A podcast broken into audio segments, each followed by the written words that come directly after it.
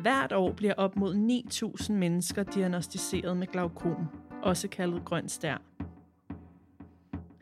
I denne podcast vil du som lytter få svar på nogle af de spørgsmål, som naturligt opstår i tiden efter en diagnose med glaukom.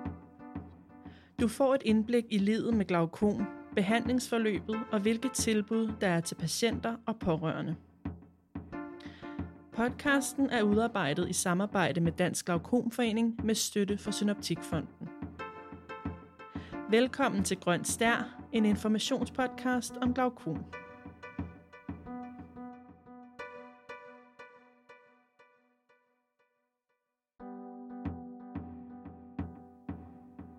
Det anslås, at ca. hundrede tusind personer lever med glaukom i Danmark.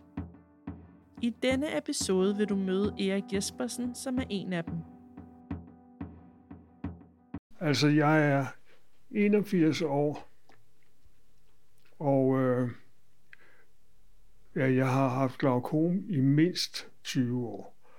Øh, min dagligdag, der er det sådan, at jeg cykler mellem halvtreds og tres kilometer på landevej, da jeg er gammel sygerytter, og jeg er udøvende musiker. Jeg spiller de kongelige teaters publikumsorkester, altså et amatørsymfoniorkester.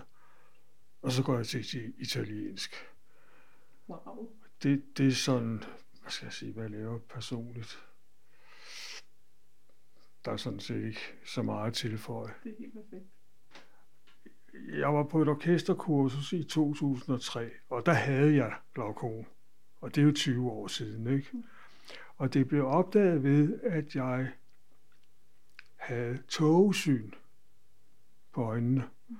Og jeg kan huske, at jeg var oppe og søge min datter, der på det tidspunkt boede på Vesterbrogade, spurgte, der er tåget i dag.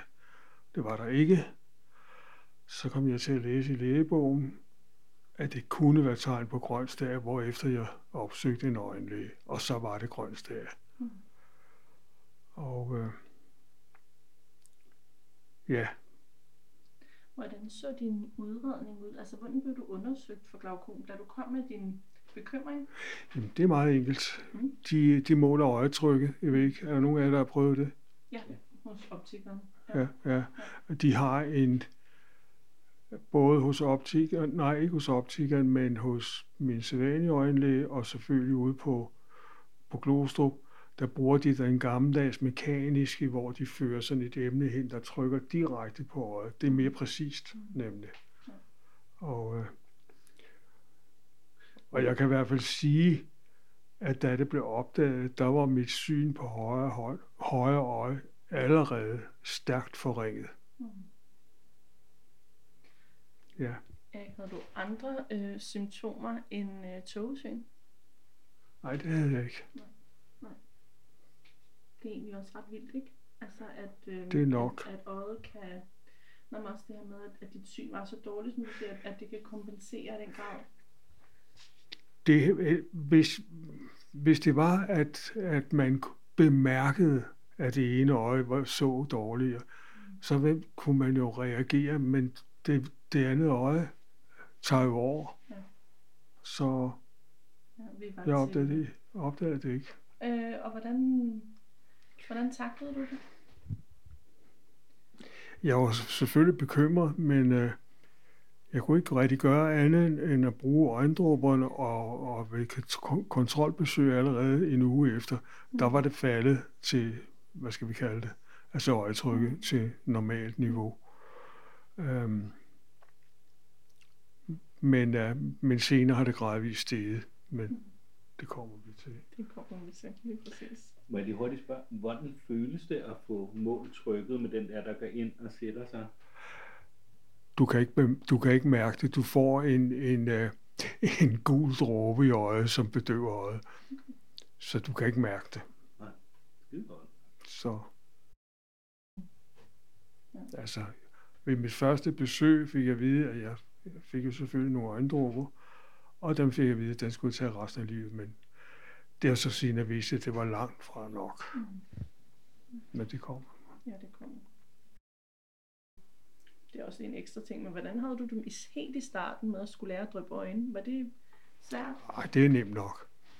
Uh, i starten prøvede jeg at gøre det øh, foran et spejl.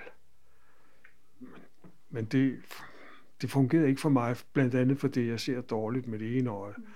Så jeg øh, lagde mig ned og, og kiggede op i loftet og, og gjorde det, man skal, altså trække og nederste øjelåg ned og så dryppe ind i, i, i hjørnet eller ved tårkanalen og så lukke. Fordi at der er rigtig mange bivirkninger ved de øjendråber, næsten uanset øh, hvilken type. Så det skal ikke ud i kroppen. Men det er uundgåeligt, det kommer det. Mit behandlingsforløb gik ud på, at jeg startede med, med en øh, type øh, øjendråber, men mine øjne reagerede konstant jævnt hen over årene med, at øjetrykket konstant gik opad. Mm. Og øh, så derfor har jeg prøvet virkelig mange slags øjendråber. De sidste øjendråber, jeg brugte, inden jeg blev opereret, de hed Cosopt og Monoprost. Og de, altså på det sidste, der var det, og det var stærkt belastende for øjnene og øjenomgivelserne, og øjenomgivelserne hedder det. Altså jeg fik øh, eksem omkring øjnene og tørre øh, øjenlåg og så videre. Mm. Og det var så grunden til, at min egen øjenlæge henviste mig til Glostrup mm. med henblik på operation. Mm. Ved du, hvad Miriam fortalte os sidste uge? Nej. Mange af øjendråberne øh, er som øh, konserveringsmiddel. Det ved jeg. Så, ved du godt, rotalon? Ja. Er det ikke vanvittigt? Det var noget af det første, jeg fandt ud af, at jeg, øh, jeg fik meget røde og betændte øjne. Og der fandt, og det er mange år siden, der fandt jeg ud af, at jeg ikke kunne tåle øjendråber med konserveringsmiddel. Og så fik jeg øh, øjendråber, som var i enkeltdosebeholdere, som det hedder. Altså nogle små plastikbeholdere. Og som var uden konserveringsmiddel. Det hjalp selvfølgelig på det. Da jeg var oppe på max, altså før jeg blev øh, opereret, der tog jeg Cosopt, som det hed, morgen og aften, og Monoprost en gang om aftenen. Det vil sige tre gange om dagen. Og det er altså en voldsom belastning for øjnene og øjneomgivelserne. Det sænker øjetrykket. Det er rigtigt. Men jeg blev alligevel henvist, fordi der var en tendens til at øjetrykket sig alligevel, og jeg var oppe på max, hvad, hvad, hvad man kan tilbyde. Mm. Så, så derfor blev jeg henvist til operation. Reagerede du kraftigere på nogle af øjendråberne? Nej. Nej det, var, det var meget det. det. Det var bare det, at det var mængden af dem. Ja. Altså tre gange om dagen, det er altså meget. Mm. Øh, Min far... Men så står der, hvilke kirurgiske indgreb øh, har, ja. har jeg fået foretaget. Yes. Og det har jeg, ja. Øh, og der har jeg fået lavet på begge øjne noget, der hedder trabeklektomi-operation. Meget kompliceret. Ved I noget om det? Jeg har læst om det, men jeg har ikke... Øh... Nej, men det, det kort fortalt laver man ved hjælp af en, øh, laver en hudfold, altså indvendigt på øjenlågen, og en slimhinde laver man ligesom et reservoir. Og så laver man et hul, hvor man fører en uh, filtrationskanal ned i, i, i det der uh, reservoir. Og så er det meningen, at det overskydende væske der bare skal fordele sig i øjet, og ligesom tårer og forsvinde. Den første operation, det var ikke mere om. Det var en mand, og han var tre timer om det, og, øh, og øh, på noget, der var en time. Og, og Miriam måtte redde ham. Øh, men øh, der skete det.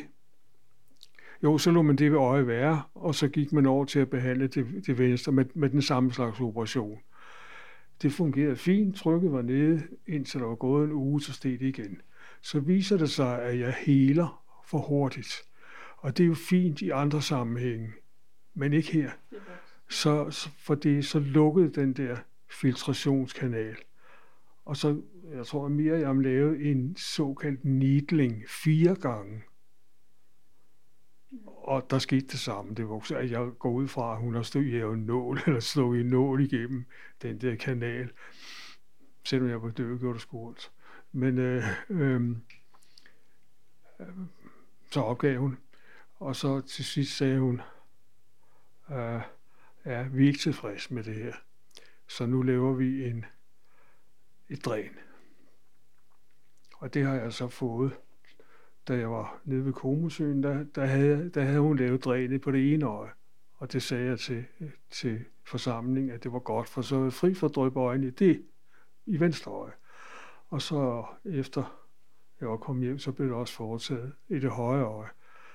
Og det fungerer fint nu. Og det er meget, altså hun var meget længe om det med højre øje, fordi min, min hornhinden var meget slidt af de, alle de dråber og operationer osv. Så det der med at syge det sammen, det var noget nørkleri. Men jeg fik at vide af min øjenlæge, at de, det har et, det op under øjet et, en ud, et udgang, men så fører selve udgangen om bag i øjet, hvordan at hun har fået øh, den, det er jo en tynd slange nærmest, ikke? Hvordan hun har fået lagt den om bag i øjet. Det forstår jeg ikke. For hun havde jo ikke øjet ude, så meget ved jeg. Ja, nu er hun også meget dygtig. Ja, hun er meget dygtig. Hvor lang tid siden er det, du har fået din, øh, din dræn? Um, det venstre, venstre øje, det var, det var i oktober måned, for jeg havde fået sat det i, inden, inden jeg tog med mere om til, til Como. Og det højre, det blev så foretaget efter jul det, det samme år. Altså det er, det er så kvart år siden nu. Okay. Så du har faktisk ikke haft den så længe? Nej. Nej. Men jeg har, jeg blev, skal vi kalde det, færdig kontrolleret. Jeg tror, det var sidst i maj. Og så skulle jeg have en tid hos min egen øjenlæge, som, som sagt. Og han... Han sagde, det fungerede. Altså, mit øjetryk, det er nede på ti på det ene og elleve på det andet. Okay. Og det, så det fungerer. Det har det ikke været længe, så langt nede. Nej, nej. nej. I hvert fald ikke stabilt. Nej, og det er det nu. Ja. Og det håber jeg selvfølgelig, det bliver ved med. Ja. Så de fungerer, som de skal? Fuldstændig. Skal du sådan massere, eller nej. Kører det bare? Nej, altså, jeg, det skulle jeg med den anden. Der skulle jeg massere den der pude. Okay. Øh, uden held. Okay. Men her skal jeg ikke røre det. Okay. Ja. Så du har alligevel skulle igennem lidt, inden du fik dem der? Temmelig meget. Ja. Det vil jeg også sige. Og efter operationen, der skulle jeg så dryppe den første uge ni gange om dagen med sådan noget bakteriehæmmende.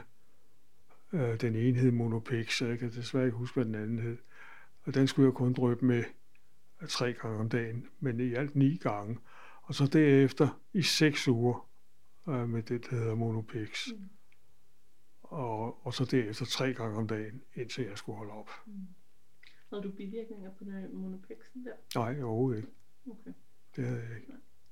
Det er en af dem, der også bliver brugt meget. Ja. Det er blevet nævnt mange gange. Ja, men det er, det er en bakteriehæmmende. Ja. Ja. Det er det. Og særligt efter, netop som sagt, ja. Efter kirurgisk indgreb. Ja, jamen det er det, man bruger den. Den jo ja. Meget afgørende. Ja. Ja. Så nu lever jeg fuldstændig normalt. Øh, øh, tidligere, da jeg var afhængig af dråber, der var det, der påvirkede det selvfølgelig, mm. fordi man skulle huske det og, og alt det der. Jeg havde ingen problem med at huske det, men skulle bare være der, ikke? Men nu øh, lever jeg helt normalt. Mm. Det eneste, det er, at jeg har stadigvæk lidt tørre røde øjne i højre øje. Men der har jeg fået... Øh, sådan nogle øjendråber med gel, som er i hvert fald godt om natten, mm. og så nogle andre til, til om dagen. Det skulle egentlig være overfor, for det, jeg dropper ikke øjne mere, men, mm. men det har nok været belastet gennem så mange år, så det stadigvæk er, er nødvendigt i ny og næ. Kan det ikke også være slimhinderne og sådan noget, der er... Jo, de er belastet. Ja, ja. Ja. Og det, bliver de nok, eller det kan de nok være længe, ikke? Ja, måske altid, tror, altså, men, ja. men øh, det er jo Det er jo nærmest en bagatel i forhold til det andet, ikke? Mm. Så, så det kan jeg sagtens leve med. Ja.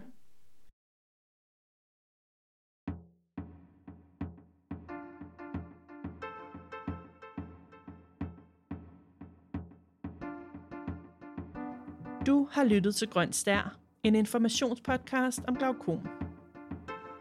Podcasten er udarbejdet i samarbejde med Dansk Glaukom Forening med støtte fra Synoptikfonden. Vil du vide mere om glaukom, kan du finde links i noterne til episoden. Tak fordi du lyttede med. Sidste.